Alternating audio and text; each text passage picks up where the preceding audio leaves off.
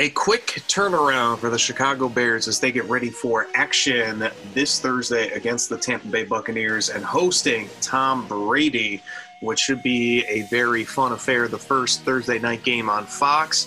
This is We Are Regal Radio's Fourth and Goal series where we preview all the Bears' upcoming games and opponents and give you four key goals for the Bears in the hopes of trying to get a victory.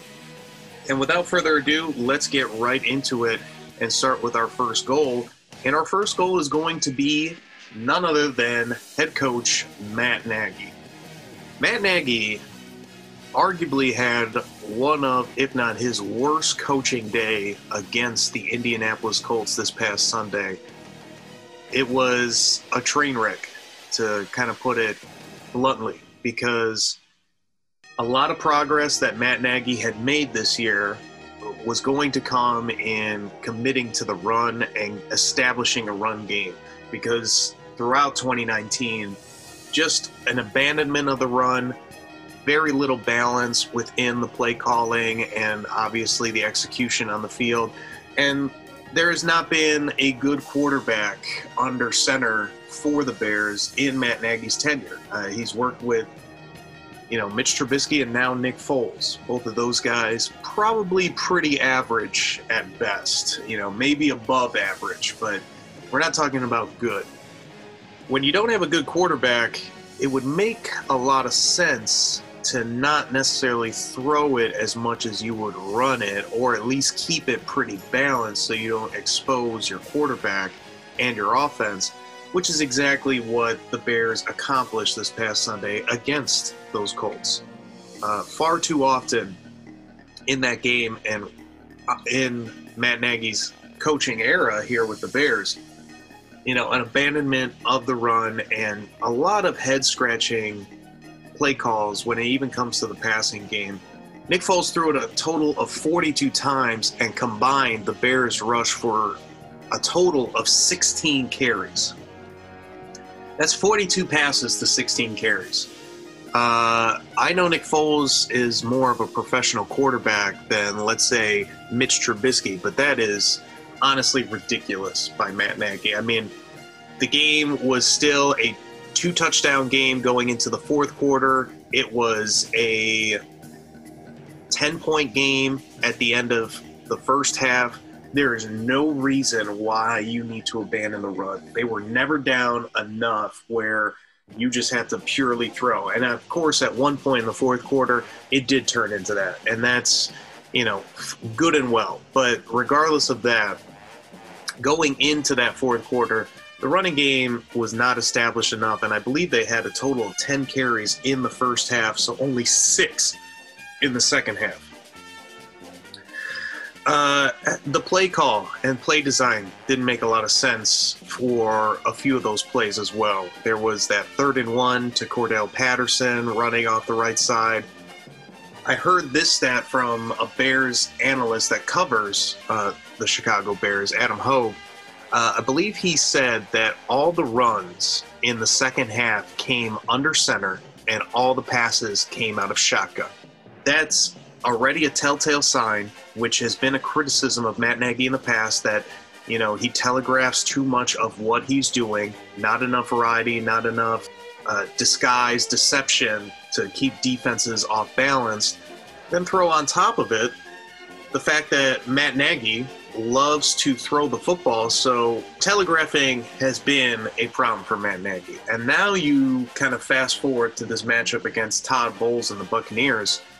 Uh, going into Sunday against the Colts, the Bears were going to face the second-best rushing defense, and actually the best rushing defense at the time was the Tampa Bay Buccaneers.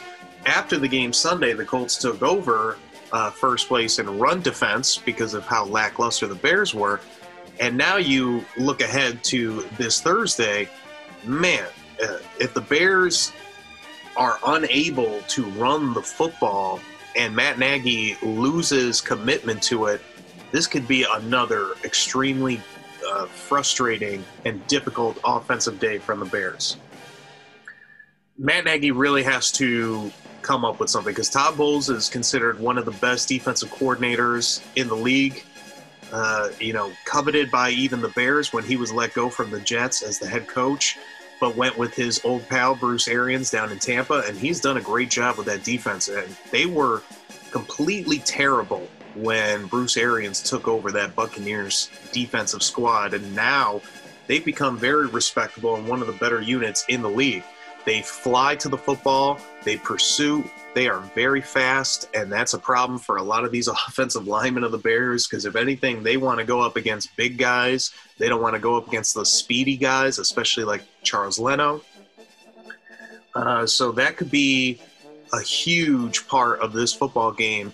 And overall, Todd Bowles is going to mix things up, and he's going to do a lot of different things that the Colts did in trying to stifle the Bears' offense. So this is where Matt Nagy and him being an offensive guru has to come into play. This is where, you know, you want to see your head coach really show his offensive muscle in this game and flex it by getting this Bears team to score some points. Because, man, I mean, three points really were scored by that Bears team. I know they scored a touchdown late with, uh, you know, garbage time, but how much do you put into that? When the game's completely over, then you get a touchdown. You know, you need touchdowns when the game is in balance and still in flux. And the Bears managed a measly three points. If they do anything similar to that in this matchup with the Buccaneers, I mean, forget about it. It doesn't matter what you think of Tom Brady and that Buccaneers offense, which, you know, maybe has a bunch of injuries, but still has some really good players on there. No matter what you think, they are going to run through this Bears team and drop the Bears down to three and two with a lot of question marks coming on Friday. So a huge goal and key in this game is the head coach of the Bears and the other coaches to get the team ready for this matchup. And then on top of it, executing within the game, you know, making a smart offensive game plan, then doing a good job calling it, and on top of it, adjusting whatever needs to be done. And for sure, for sure, for sure, if they abandon the run again, bad things are going to happen to the Chicago Bears team. Moving along to our second goal, and that is the offensive line for the Chicago Bears. And we're going to throw a specific person as well, Charles Leno Junior Um, now, let's start with the group as a whole.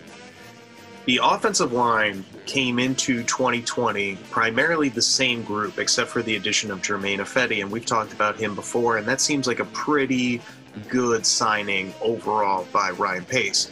That being said, I don't know how many more bouquets should be thrown Ryan Pace's way for the work he's done with this offensive line, because we're seeing a lot of the same issues last season this year against the really good teams. Against bad teams, this offensive line is fine, but against the good teams, I mean, there was zero push by that offensive line in the running game. And Juan Castillo, the offensive line coach, he talked about this.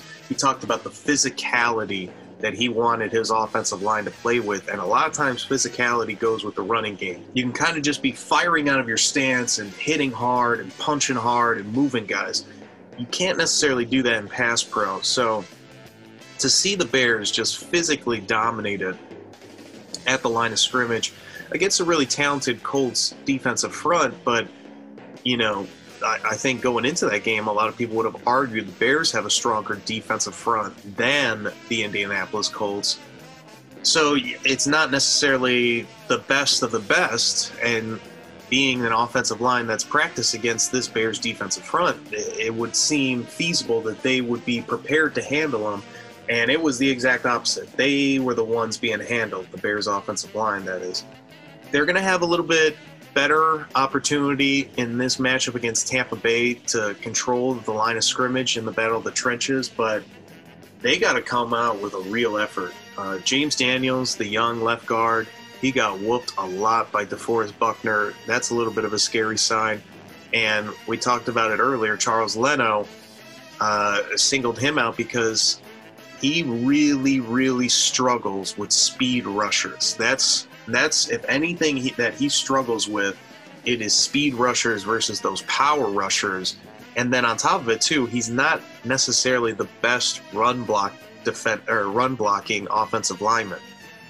I just have these visions of Todd Bowles bringing a lot of pressure, a lot of pressure off that left side. Shaq Barrett, one of uh, Tampa Bay's great pass rushers, uses a lot of speed as well as his power.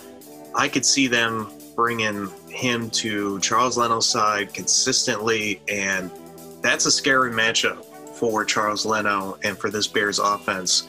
So without a doubt, if this offensive line, you can't create any type of push when it comes to the run game, and if they're really going to struggle against the blitzes or the even just the standard pass rushers that Todd Bowles is going to throw at them, uh, this Bears offense is going to be pretty lackluster, and we've seen it already from this Bears defense. As good as they've been, as solid as they've been, they are not the type of group that just shuts you down or eliminates you like an elite defense that we've seen in the past. Uh, if on top of it, the Bears don't get any takeaways, I think you're going to see a lot of what we've seen, a lot of bend and don't break and plenty of field goals from Tampa. But, you know, a few of those field goals against Indianapolis go for touchdowns. That game is so over by the fourth quarter. It's not even funny.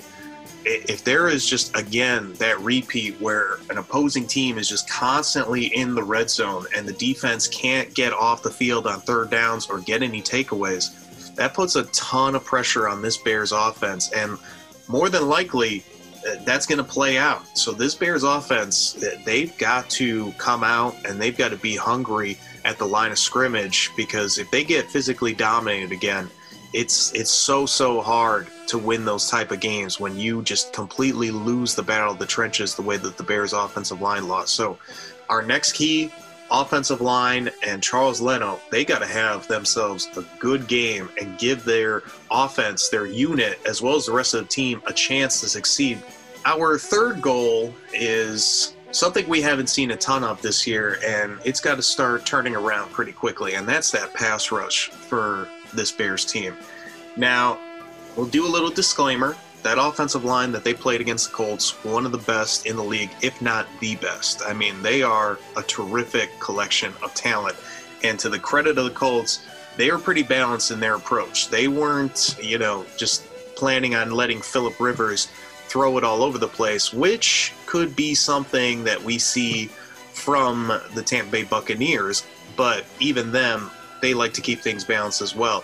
In terms of that balance, the Colts had thirty-eight rushes and only twenty-nine pass attempts, and of course, uh, running the football a little bit more in that fourth quarter to get rid of some time, but really good balance right there and a lot of success both through the air and through the ground, even if it was not the uh, the best offensive day. But you got to give credit to this Bears defense. I mean, they're a good group. We don't know if they're elite, but they are a good group. And so moving ahead now to this Buccaneers matchup, and I expect that bend but don't break style to continue to work for this Bears defense, where, you know, maybe they give up a lot of yards between the twenties, but in that red zone, really stiffen up and find a way to get field goals from the Buccaneers rather than touchdowns.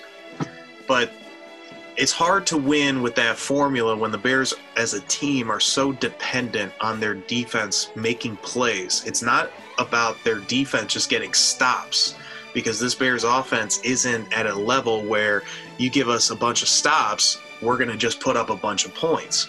No, this Bears offense is at a position where they need help.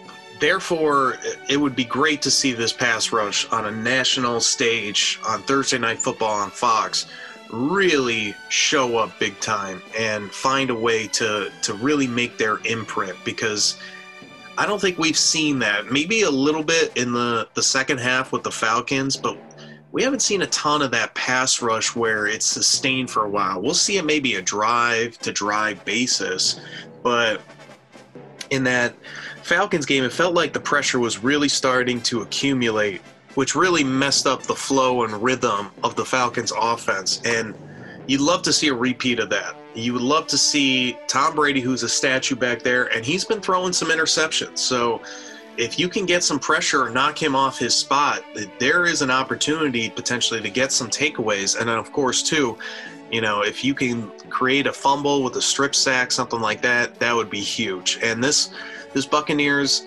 offensive line isn't as great or as stout as that Colts offensive line, there should be more opportunities. But we can't forget, too, Tom Brady is one of, if not the master of getting the ball out of his hands quickly. I mean, he knows the longer he sits back there, the more chance of bad stuff happening versus, you know, good stuff happening. So he's going to be looking to get rid of the ball as much as possible and as early as possible in the any given play. Can the Bears defense, though, kind of counter with uh, good coverage or just some really good pass rush? And without a doubt, if the Bears can find a way to get a couple takeaways and maybe get some sacks that ruin some drives or at least some quick three and outs with their pressure, something like that, I mean, that would be huge. Right now, this Bears offense, as pathetic as they are, Uh, they can still be pretty productive. We've seen it, even if it's been in small, small pockets of games. And really, it's been the fourth quarter against the Lions and fourth quarter against the Falcons. But with Nick Foles in there, if they get some short fields, I, I really do believe that this offense can take advantage with touchdowns. And uh, as as weird as that game was against the Colts, you think about if Khalil Mack were to come down with that interception that hit off his chest from Phillip Rivers. It was early in the game. I think the Bears were down seven zero. You go and get that interception. Maybe the Bears offense scores a touchdown. You're tied up. The whole complexion of that game completely changes. And it's not that the Bears would have won, but maybe they would have, versus what many of us thought while watching that game going into the fourth quarter when it was still a two-touchdown game. Like, man, they don't have it. They are not going to win this game. So this pass rush, definitely our third goal. Can they make a huge impact? Can they give some opportunity to the secondary to make some plays on the football? And just in general, this defense has to start making a stronger imprint on games. I mean, they are doing a good job.